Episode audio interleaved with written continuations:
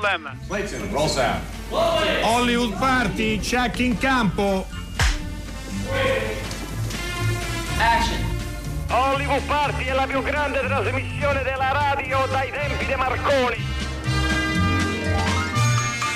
Buonasera a tutti, oggi siamo al 31 di marzo 2020, quindi l'ultimo giorno di questo mese così complicato, così luttuoso per il nostro paese. Noi siamo qui a proporvi Hollywood Party ancora una volta. Io sono Enrico Magrelli, sono naturalmente eh, stiamo facendo tutti i programmi come eh, sapete e eh, li stiamo facendo da casa e io vorrei prima di tutto ringraziare tutti i tecnici eh, eh, della, della, radio, la sala controllo, chi ci sta mandando in onda in questo momento per il grande lavoro che stanno facendo e ci danno la possibilità di essere nelle vostre case, dentro, eh, via internet, se ci seguite via internet, per eh, accompagnarvi, per continuare a raccontarvi la cosa che ci sta più a cuore, che è la cultura, nel nostro caso la cultura cinematografica.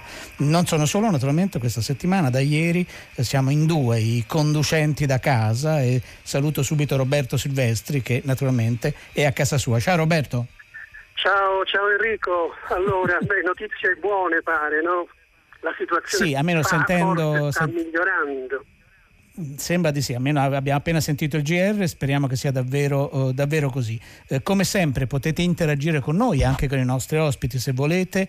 Uh, anche fatta da casa Radio 3 funziona sempre allo stesso modo, c'è la possibilità andando sui vari, sui vari siti di scaricare i podcast delle puntate, c'è il 335 5634 296 se volete mandare i vostri sms. Noi in questi giorni vi stiamo eh, chiedendo quali film vi fanno compagnia oppure quali serie state eh, riscoprendo. Cominciamo subito rapidamente con le notizie eh, che sono notizie eh, diverse, nel senso che due festival importanti, sono due festival che si svolgono eh, all'inizio oh, dell'autunno, in autunno, il Festival di San Sebastian e il Festival di eh, Zurigo, che sono due festival molto importanti, hanno annunciato, quindi una scommessa eh, sul futuro, una scommessa, se volete, ottimistica, che apriranno anche loro un mercato oh, vero, oh, vero e proprio. Invece ci spostiamo in Italia.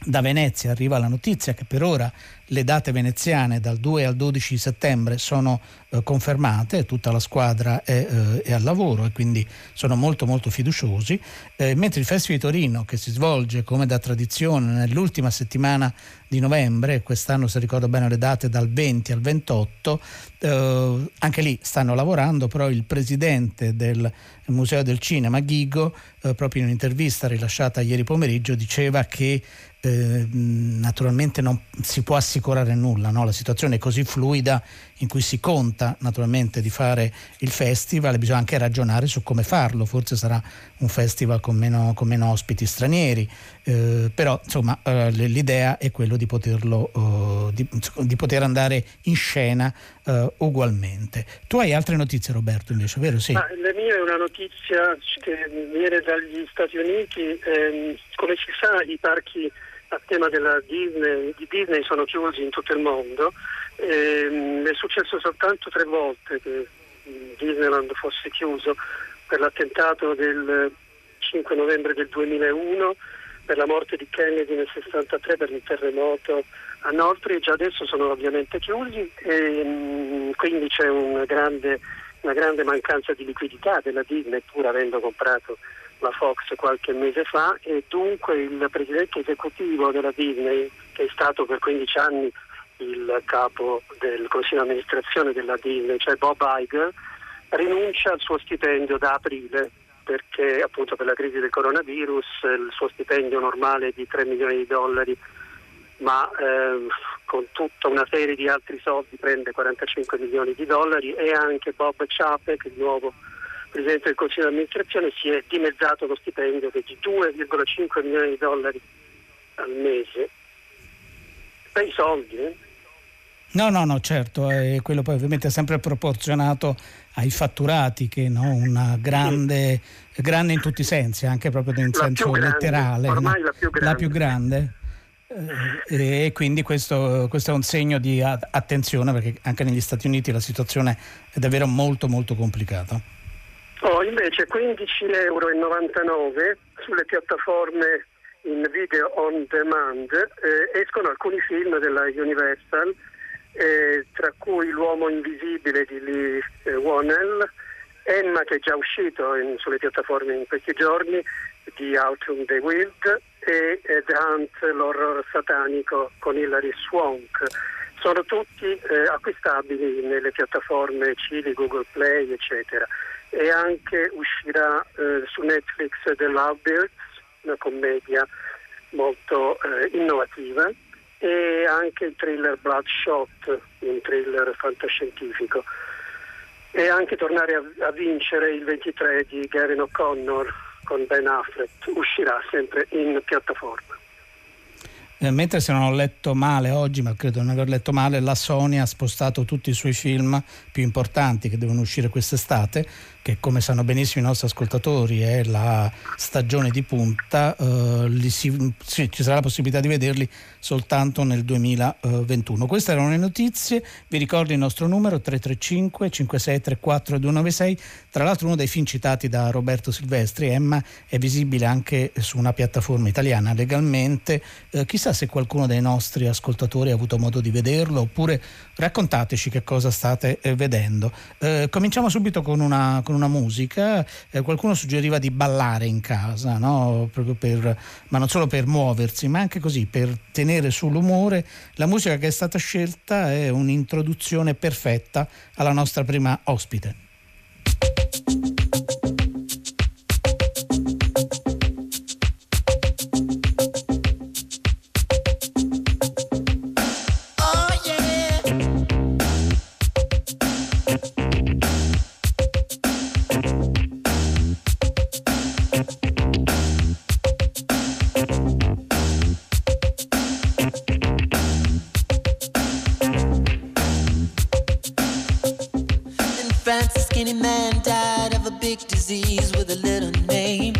Chance his girlfriend came across a needle and soon she did the same.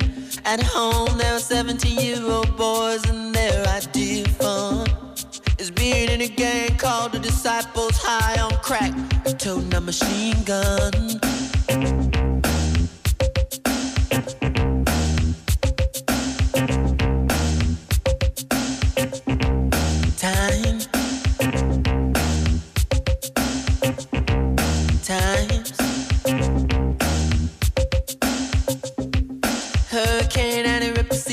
Church and kill everyone inside. You turn on the telly and every other story is telling you somebody died. My sister killed her baby cause she couldn't afford to feed it. And was sending people to the moon. In September, my cousin tried reefer for the very first time. Now he's doing horse. It's June.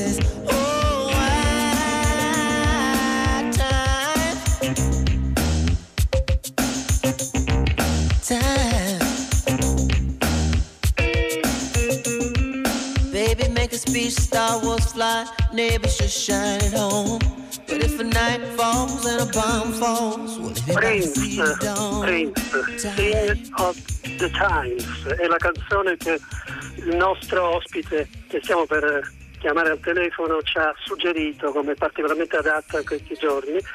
L'ospite si chiama Aria Maria Vittoria Rossa Argento, ma in realtà Asia Argento, una delle nostre attrici e registe più importanti, più conosciute al mondo e che più ha lavorato nel, nel, mondo, ricordiamo che ha lavorato con la Ferrara, con Giorgio Romero, con Guzman Sant, con Tonica Cliff, con Sofia Coppola, con Marielle Donsval nel 2018 Alien Crystal Palace, che ha vinto due Davidi Donatello, non perdiamoci di vista, di Carlo Verdone con compagno di viaggio di Peter Del Monte, e che è una delle nostre attrici più importanti e delle nostre cineaste più importanti. Adi Argento, sei al telefono?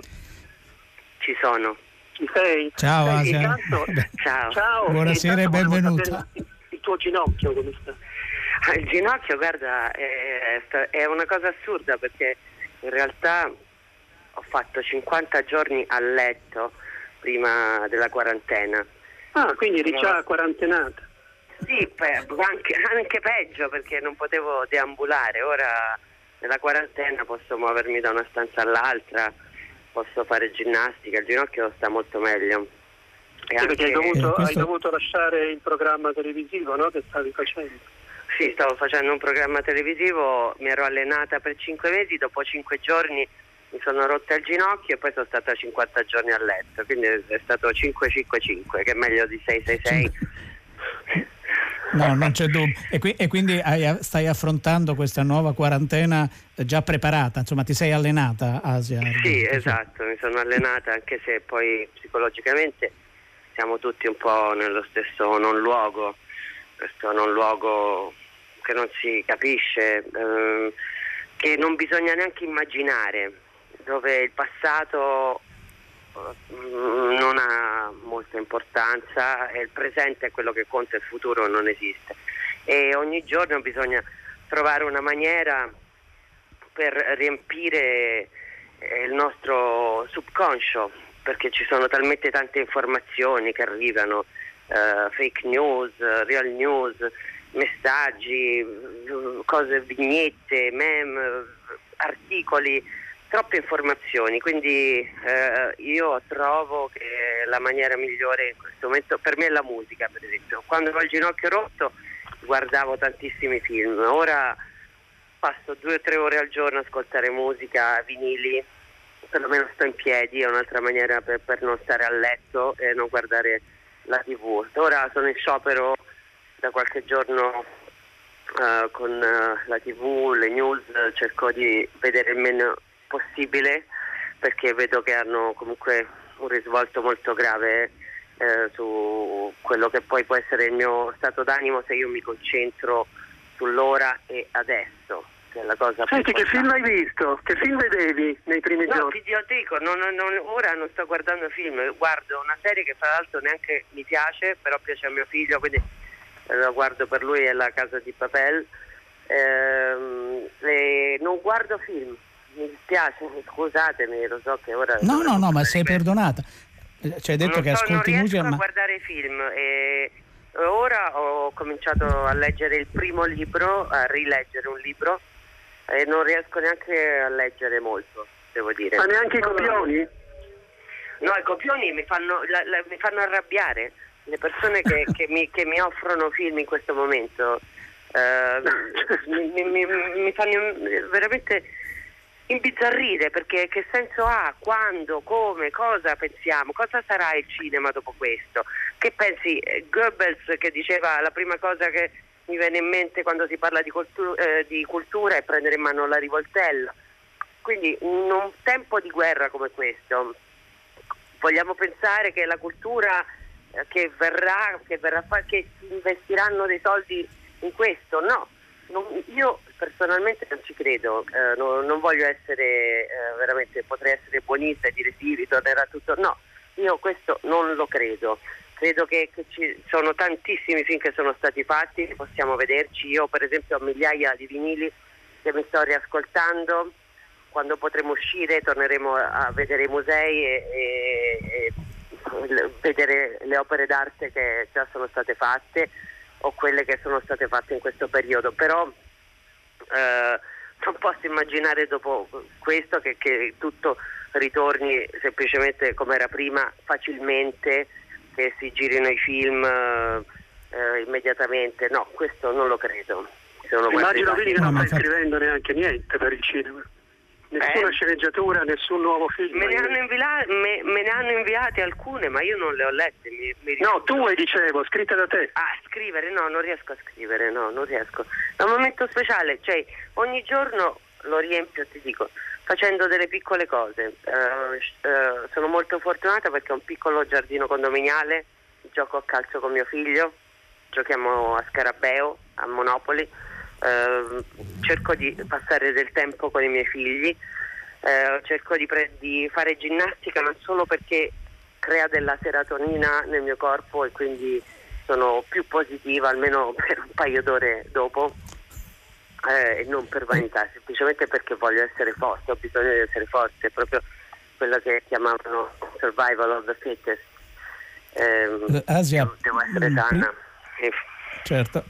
Allora, prima di leggerci la cosa che, che, hai scelto, ti leggo questo messaggio arrivato al 335 56 34 296. È Carlo che scrive: Adoro sempre la grande, eh, la grande Asia. Ciao, insomma, saluta te e saluta tutti gli ascoltatori. Eh, cosa, cosa, ci leggi, Asia Argento? Allora, eh, caro, ma chi sei, Roberto? No, io sono Enrico, sono Enrico, e Roberto. Ciao, scusami perché. Allora, Ma figurati, non ti preoccupare. Ti, ti, leggo un passaggio eh, che mi sembra molto significativo dalla peste di Camus. È un libro che sto rileggendo in questo momento, perdonatemi, eh, è con Kindle, quindi ai passaggi di pagina magari farò una piccola pausa, ma, ma um, è un libro che non avevo nella mia libreria e quindi l'ho comprato su Kindle e eh, trovo veramente incredibile quanto questo romanzo ci riguardi tutti, quanto sia un'opera senza tempo e quanto sia importante rileggerla, soprattutto in questo passaggio che è verso l'inizio del romanzo, in cui eh, c'è una sorta di eh, negazione del flagello quando arriva un flagello o anche un lutto, eh, cioè la prima cosa che succede all'essere umano è negare, non è possibile, non è vero, non può succedere, non mi riguarda. Poi dopo arrivano tutte le altre quattro fasi, sono cinque le fasi, la seconda è l'ansia, la disperazione, il dolore e poi fino man mano arrivare all'accettazione. Ora noi non so come popolo italiano a che punto siamo, però in questo eh, particolare passaggio del romanzo di Camus eh, si tratta, si parla ancora della negazione del flagello della peste. E, vabbè, ehm, Ti ascoltiamo. Lo leggo allora. La parola peste era stata pronunciata per la prima volta. Giunti a questo punto del racconto, lasciamo Bernard Rieu davanti alla finestra e sia consentito al narratore di giustificare l'incertezza e la sorpresa del dottore, giacché la sua reazione fu, con qualche lieve differenza, quella della stragrande maggioranza dei nostri concittadini. Benché un flagello sia infatti un accadimento frequente, tutti stentiamo a credere ai flagelli quando ci piombano addosso. Nel mondo ci sono state tante epidemie di peste quante guerre. Eppure la peste e la guerra colgono sempre tutti alla sprovvista. Era stato colto alla sprovvista il dottor Rieu, come lo erano stati i nostri concittadini, e questo spiega le sue titubanze. E spiega anche perché fosse combattuto tra la preoccupazione e la fiducia. Quando scoppia una guerra tutti dicono è una follia, non durerà. E forse una guerra è davvero una follia, ma ciò non le impedisce di durare. La follia è ostinata, chiunque se ne accorgerebbe se non fossimo sempre presi da noi stessi. A questo riguardo i nostri concittadini erano come tutti gli altri, erano presi da se stessi, in altre parole erano umanisti, non credevano ai flagelli. Dal momento che il flagello non è a misura dell'uomo, pensiamo che sia reale, soltanto un brutto sogno che passerà. E invece non sempre il flagello passa e di brutto sogno in brutto sogno sono gli uomini a passare. In primo luogo gli umanisti, che non hanno preso alcuna precauzione. I nostri concittadini non erano più colpevoli di altri, dimenticavano soltanto di essere umili e pensavano che tutto per loro fosse ancora possibile, il che presumeva che i flagelli fossero impossibili. Continuavano a fare affari, programmavano viaggi e avevano opinioni. Come avrebbero potuto pensare alla peste che sopprime il futuro, gli spostamenti e le discussioni? Si credevano liberi e nessuno sarà mai libero finché ci saranno dei flagelli. Anche dopo che il dottor Rieu ebbe ammesso davanti all'amico che alcuni pazienti erano inaspettatamente morti di peste. Per lui il pericolo rimaneva irreale. Un medico si è fatto giusto un'idea di che cos'è il dolore e ha un po' più di immaginazione. Guardando dalla finestra la sua città che non era cambiata, il dottore sentiva a malapena nascere dentro di sé quel lieve scoramento di fronte al futuro che chiamiamo inquietudine. Provava a fare mente locale su ciò che sapeva della malattia. Nella memoria gli ballavano dei numeri e si diceva che la trentina di grandi pesti della storia avevano quasi fatto 100 milioni di morti. Ma che cosa sono 100 milioni di morti? Quando hai fatto la guerra, sai a stento cos'è un morto e perché un uomo morto ha un peso solo, se qualcuno l'ha visto morto. Per l'immaginazione 100 milioni di cadaveri disseminati nella storia sono soltanto fumo. Il dottore ricordava la peste di Costantinopoli, che secondo Procopio aveva fatto 10.000 vittime in un giorno. 10.000 morti sono cinque volte il pubblico di una grande sala di cinema. Ecco cosa bisognerebbe fare. Si radunano le persone all'uscita di cinque cinema, si portano in una piazza della città e le si fa morire tutte insieme per farsi un'idea un po' precisa. Almeno si potrebbero mettere dei volti noti su quel cumulo anonimo. Va da sé che una cosa del genere è irrealizzabile. E poi chi li conosce? 10.000 volti. Peraltro è risaputo che gente come Procopio sapeva contare. E voilà. Asia Argento, noi ti, ti, ringraziamo davvero moltissimo, grazie di questa lettura, grazie di essere stata con noi. Buoni vinili, ovviamente, buon Monopoli, Scarabeo, tutto quello Spero che ci dicevi. Di a presto. al cinema e non come quegli spettatori di Camerone. Grazie. Quello a tutti noi. Grazie a te, buona serata. Ciao. Grazie. Ciao. Ciao.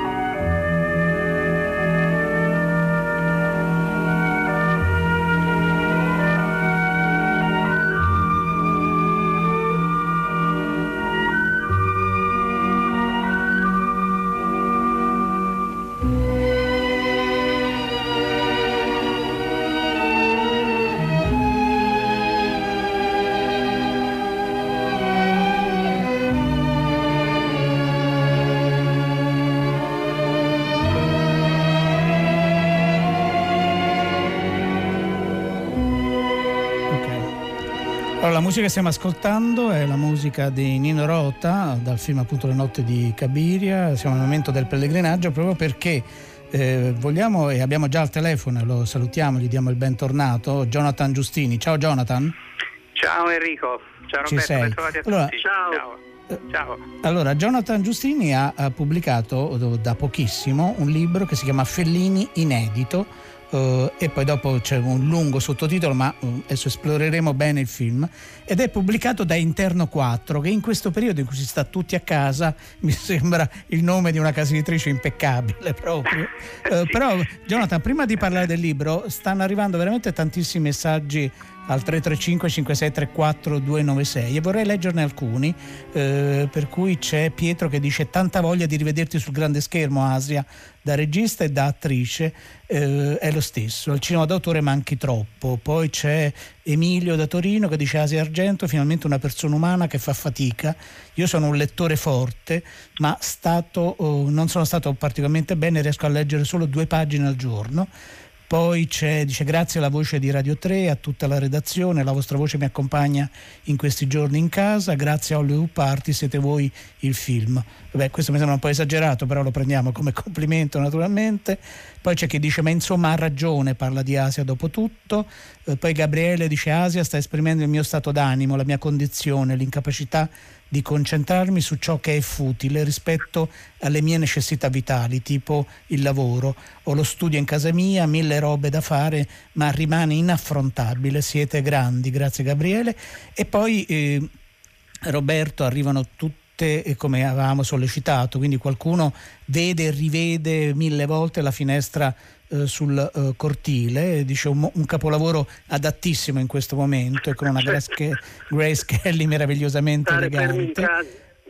È, è, vero, poi Glauco invece eh, passa eh, le serate eh, doc, come le chiama lui, su Rai Play e vede Banditi Orgosolo, ha visto Banditi Orgosolo e Sette Fratelli Cervi, qualcuno, è, grazie, è Laura che dice sto rivedendo tutti i film di Woody Allen in attesa di leggere il libro appena uscito, poi qualcuno, c'è un abbraccio da Trento, grazie Lorenzo che ha rivisto Nuovo Cinema Paradiso, eh, qualcuno ha visto La Tartaruga Rossa e comunque stiamo stampando molti molti dei vostri messaggi e vi ringraziamo tantissimo. Jonathan, eccomi a te, scusami, però era giusto dare anche la voce agli ascoltatori. Certo, Fellini inedito, quindi sapevamo, pensavamo di sapere tutto su Federico Fellini, invece?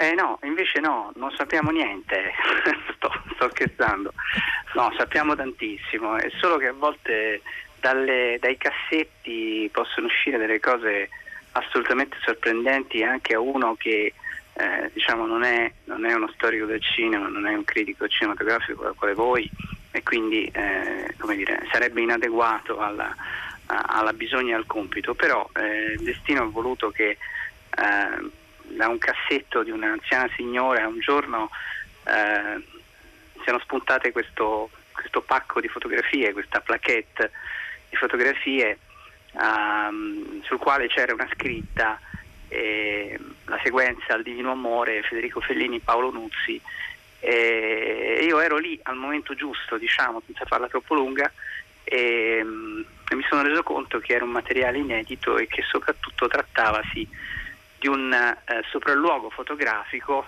fatto da Fellini stesso e all'epoca da Paolo Nuzzi che era assistente eh, di Fellini, giovanissimo, eh, proprio eh, al, al, Divino Amore, il santuario del Divino Amore, siamo nel 1957 e da questo ritrovamento che poi ho studiato, verificato in effetti la, diciamo, eh, l'essere inedito, no? la prima cosa che bisogna fare in questi casi, eh, per evitare figuracce no? e ritrovarsi invece a pubblicare qualcosa che già esiste.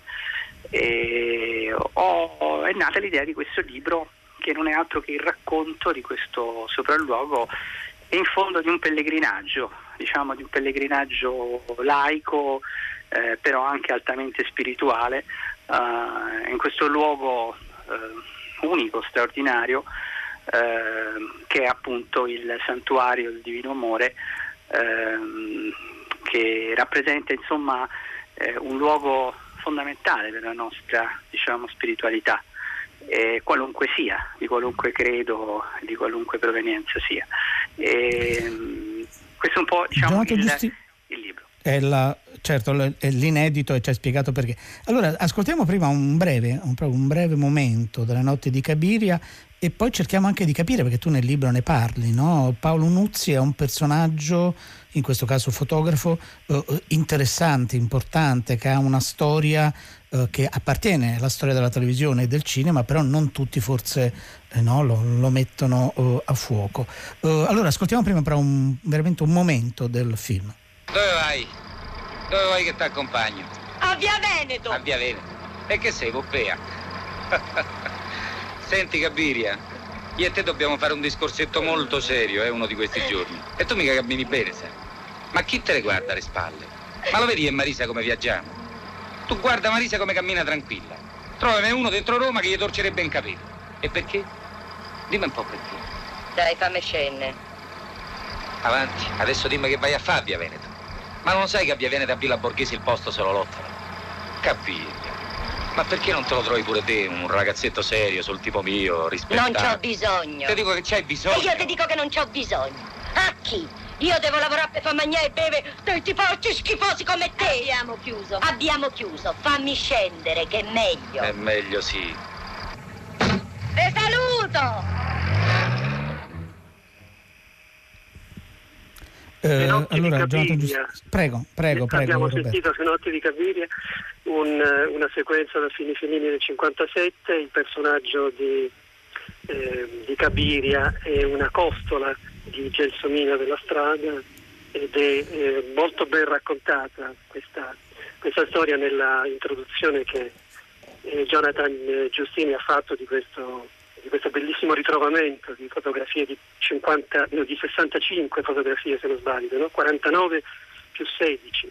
E la cosa interessante di questo, di questo saggio, molto bello, è che passa da Paolo Nuzzi a Don Terenzi, che tra l'altro ha avuto una grande, una grande storia di assistenza medica anche per la malaria, quindi qualcosa che ha a che fare anche con i nostri, con i nostri giorni, e, e passa attraverso Pasolini, cioè il momento in cui eh, Nuzzi, ehm, cioè eh, Fellini soprattutto, lavora con, ehm, con Pasolini dopo aver finito, terminato il sodalizio con, con Flaviano e, e- e si parla di questo realismo creaturale che è molto interessante come, come concezione e soprattutto eh, il parallelo che tu fai con Gadda, eh, con il pasticciaccio che esce più o meno in quel, in quel periodo, perché sia Pasolini, sia Fellini, sia Gadda stanno in qualche modo reinventando un linguaggio dell'Italia. no? Quindi è molto interessante questa triangolazione.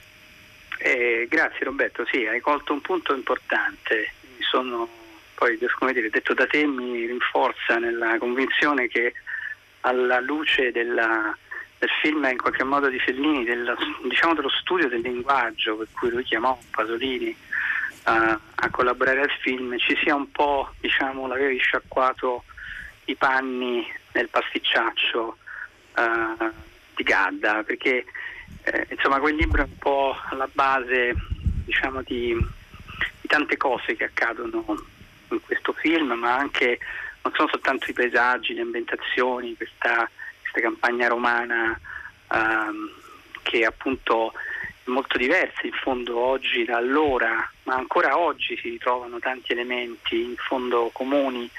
Eh, basta un pochino avere la voglia di allontanarsi da, da Roma no? e andare dalle parti del Torraccio, andare nei luoghi dove eh, avvennero i fatti della- del pasticciaccio di Gadda. Quindi in qualche modo riflettendo su questo film, riflettendo su quel libro apparentemente difficile da leggere perché con una lingua complessa, in realtà è un giallo, niente altro che un giallo, ah, così sono arrivata alla conclusione che in qualche modo Fellini deve a Gadda, deve aver letto, deve aver studiato a lungo il pasticciaccio e, e i fatti del commissario ah, Ciccio Ingravallo. Però poi vado ancora prima perché anche D'Annunzio ambientò eh, delle parti del piacere in quella parte diciamo, della campagna romana, insomma un luogo che ovviamente vive di grandi suggestioni letterarie. Eh, Jonathan, eh, nel, appunto, nel tuo saggio introduttivo, eh, vogliamo provare a far vedere a casa eh, cosa si vede in queste foto? Perché noi l'abbiamo vista avendo, oh, avendo visto il libro e letto il libro. Eh, Allora, so che non è facile, Jonathan Giustini. Stiamo No. parlando di Fellini inedito, pubblicato dalla casa editrice Interno 4. Guarda, proviamo a descriverle insieme con il vostro aiuto, perché in realtà il viaggio alla volta del santuario del Divino Amore non è altro che un viaggio per sfondare la notte. Cioè i pellegrini eh, di ieri e di oggi eh, si mettono in cammino eh, di notte per arrivare alla luce, per arrivare all'alba.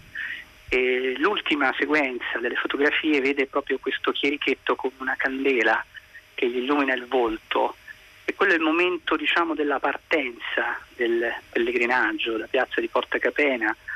Pellegrini cominciano a percorrere una certa Roma a un tempo come oggi e questa sequenza fotografica racconta uh, momento per momento il loro pellegrinaggio, il loro mettersi in cammino, che poi è lo stesso cammino di Cabiria, diciamo, nella sequenza, eh, anzi nel piccolo dialogo che abbiamo ascoltato prima, dove lei comunque fin da subito rifiuta l'aiuto perché ha del suo, no? è una donna che eh, dire, vive di quello che ha e quindi non vuole in qualche modo, eh, non, non, ha bisogno de- dello sfruttatore di turno.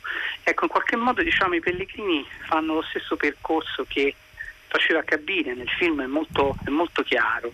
Eh, le fotografie raccontano i momenti di questo, di questo pellegrinaggio, dalla, dalla notte fino, fino all'alba, eh, per trascorrere una giornata pasquale, eh, una giornata al divino amore, si va al divino amore per tanti motivi, possono essere motivi ameni, possono essere motivi spirituali, possono essere semplicemente motivi per fare una gita fuori porta, come si faceva un tempo. Infatti nella sequenza fotografica ci sono momenti in cui tu vedi uh, i pellegrini sdraiati sull'erba, li vedi, uh, li vedi mangiare, li vedi uh, fare, eh, insomma, portare avanti la cosiddetta tradizione delle fraschette che ancora oggi diciamo, ci, eh, si, si, si, vive, si, si attraversa andando, andando, ai castelli, no? si mangia su questi tavolacci all'aperto, ci si porta le cose da casa, insomma è una tradizione. Ci sono anche i ciclisti come nei film di Maresco e Cipri, no? un'anticipazione di questi ciclisti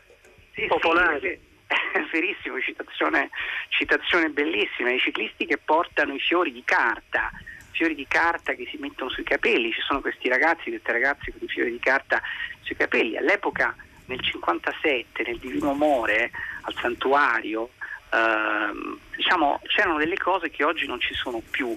E queste foto sono una testimonianza assolutamente inedita di quello che era il santuario all'epoca. E quindi all'epoca c'era per esempio una trattoria, c'era un mercato, si faceva mercato, eh, si vendevano gli oggetti, ce li si scambiava era anche un luogo abbastanza di malaffare, bisogna dirlo, perché Don Terenzi, questo sacerdote straordinario che veramente lo edificò sulle proprie mani per incarico uh, diciamo di Don Orione, fu Don Orione che gli diede in qualche modo la visione, no? gli disse insomma tu avrai delle visioni, farai delle opere importanti e quindi diciamo, il lavoro di Don Terenzi fu un lavoro in un luogo veramente disagiato, veramente difficile. Queste fotografie lo, lo testimoniano e ci fanno vedere come in qualche modo le cose non siano cambiate. Oggi il Divino Amore è un luogo apparentemente diverso, diverso perché ha una grande chiesa, tutta high tech, tutta come dire cablata, no? come dicono quelli che sanno spiegare cose da questo punto di vista, però in realtà resta ancora l'antico santuario pieno degli ex voto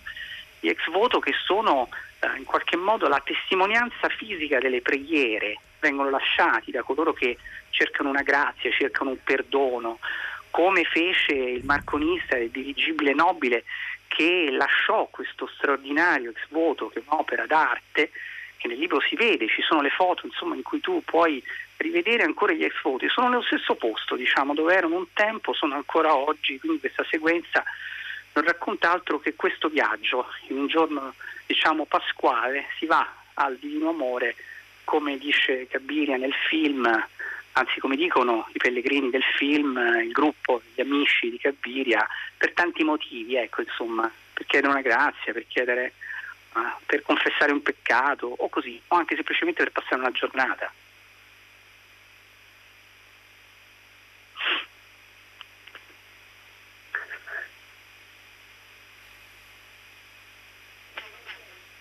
Eh, grazie.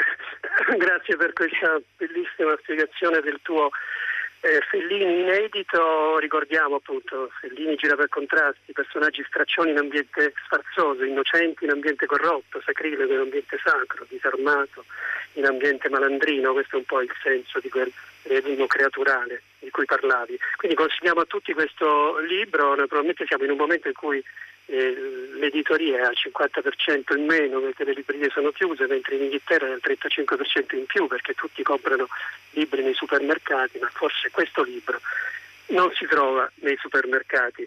Allora grazie per questo meraviglioso lavoro e, e passiamo a una, a una notizia che qualche giorno fa ci ha dato Mereghetti sul Corriere della Sera, e cioè una vendita di 126 film, erano un po' di più, ma 13 di questi film sono stati poi alla fine tolti perché la Globo Multimedia che è fallita, una società nata nel 2007, fallita nel 2015, vende all'acta non si capisce bene se le copie o i diritti di questi 126 film, non ci sono film di Eh, Fellini, sì, ci sono sì. molti film di Totò, ci sono quasi tutti i film grandi del cinema americano degli anni 40 diretti da Hitchcock, da, eh, da Hawks, eh, da mm, eh, King Vidor, c'è addirittura Quarto Potere. Ecco, allora ehm, lo stesso Mereghetti si chiedeva in questo articolo, ma è molto strano, non si specifica se questi diritti sono per la vendita a un video, per la televisione pay oppure eh, per che cosa. Allora abbiamo cercato di capire come funziona questo mercato parlando con Massimiliano Fasoli che per anni è stato addetto agli acquisti, alle vendite di prima Uomo TV, poi Rete 4, poi Mediaset e poi è diventato anche direttore di Cult Network, una televisione che ci ha offerto per un certo periodo ehm, di, di anni gloriosi alcune, alcune meravigliose opere eh, del cinema antagonista, del cinema indipendente. Ci sei Massimiliano? Ci sei al telefono? Sono al telefono, sì, sì, mi senti? Ah, allora, eh, Massimiliano, eh, dimmi, spiegami un po' questi, questi film. Cioè, com'è possibile che una società italiana possegga diritti di film delle major, della Fox, della Paramount, come appunto Quarto Potere o Duello al Sole o come Era Verde la mia valle? Da, quello, da quel poco quello che ho letto, intanto mi sembra che la- questa, questa società, eh, credo diretta all'amministratore delegato, sia una signora che, non- che non conosco, ma dall'idea, eh, attenzione, l'idea che sia una di quelle società fittizie nelle quali sono state scaricate tutta una serie di eh, produzioni, eh, io direi più che altro di produzioni proprio di- di- di materiale fisico, di pellicole, di pizze, che sono state trasferite, poi la società è fallita e queste pizze, queste pellicole sono state messe all'asta. Un'asta che, un'asta che parte da, da, da 1500 euro a copia e non è strano, non è basso? Eh, eh, infatti se si tratta di pellicole va bene, perché sono pellicole vecchie e cioè, bisogna fare un attimo, faccio un attimo, il- vado un attimo a ritroso eh, agli, agli anni 70. Eh, le major companies, intendo come major dalla MGM alla Paramount, alla Columbia, alla Fox eh, e così via, non avevano un mercato in Italia interessante perché c'era soltanto la RAI e la RAI ha avuto per molti anni un solo canale, RAI 1 che trasmetteva un solo film a settimana lunedì, poi c'è stata RAI 2 che trasmetteva un film a settimana il martedì e poi RAI 3 credo era un mercato assolutamente non interessante per, de, per gli americani, cioè, non, portava, non portava l'utile, non, non, assolutamente non significante. Con la metà degli anni 70 alcuni eh, dei primi che il, eh, costruirono, il, aprirono le, le, le, le tv private ebbero l'idea per bypassare il, il problema del costo dei diritti che sarebbe aumentato naturalmente quindi dialogare direttamente con le major, cosa fecero? Cosa facemmo noi? Questa per esperienza personale perché io lavoravo alla Uomo TV.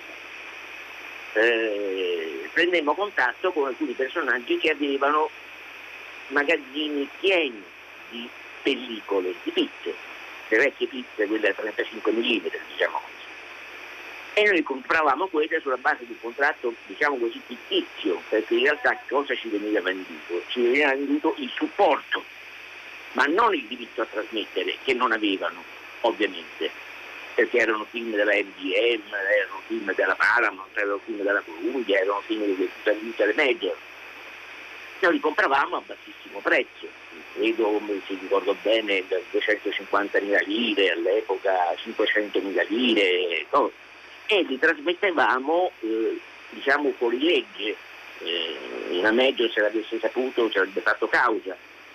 Ma lo facevamo lo stesso, avevamo cose, le mandavamo in onda, addirittura all'inizio proiettandole con un proiettore su un, un telo, su un, un lenzuolo, riprendendole con una telecamera, poi siamo perfezionati, abbiamo iniziato a usare il Betamax e così. Però non c'era il, questo, questo mercato. Alcuni di questi imprenditori, un paio almeno, uno posso dire il nome perché tra l'altro è morto, morì tempo fa, molto, molto bravo, molto intelligente, era Vittorio Balini, riuscì eh, si va bene come, si può immaginare, a fare un accordo con la Paramount. Eh, la quale quindi divenne lui il punto di riferimento di tutti gli acquisti quindi in quel lui, momento lui poteva eh, non poteva gestiva per intero lo sfruttamento televisivo del prodotto Paramount cioè il prodotto Paramount passava attraverso il Mind Internet. Se uno doveva fare un accordo, comprare i film della Paramount, non andava alla Paramount, andava da Vittorio Bagnini. Così pure un'altra società con due persone che non eh, nomino, non importa adesso il, eh, la cosa. Ma, Massimiliano, Massimiliano Sì. Fasoli, eh, ti dobbiamo salutare perché come senti è arrivata la nostra sigla, riprenderemo nei prossimi giorni questo tema perché è un tema molto eh, importante e tu devo dire hai dato una serie di informazioni credo preziose perché poi chi guarda i film in televisione poi un sacco di queste cose eh, non, non le sa. Sono continuati ad arrivare tantissimi messaggi, li abbiamo stampati, molti saluti per, per Asia Argento e vi do i titoli di coda di questa puntata, subito dopo naturalmente c'è eh, Tre Soldi, vi ricordo il nostro cofanetto dedicato a Woody Allen e vi salutano tutte le persone che hanno realizzato questa puntata, Francesca Levi, Madrena Agnisci, Gina Collauto che ci ha mandato in onda e che ringrazio insieme a tutti i tecnici della sala a controllo, la nostra Arcadia, Massimiliano Bonomo, Alessandro Boschi, Erika Favaro, con noi al telefono naturalmente Asia Argento, Jonathan Giustini, Massimiliano Fasoli, grazie di nuovo, Enrico Magrelli e Roberto Silvestri. A domani, state bene?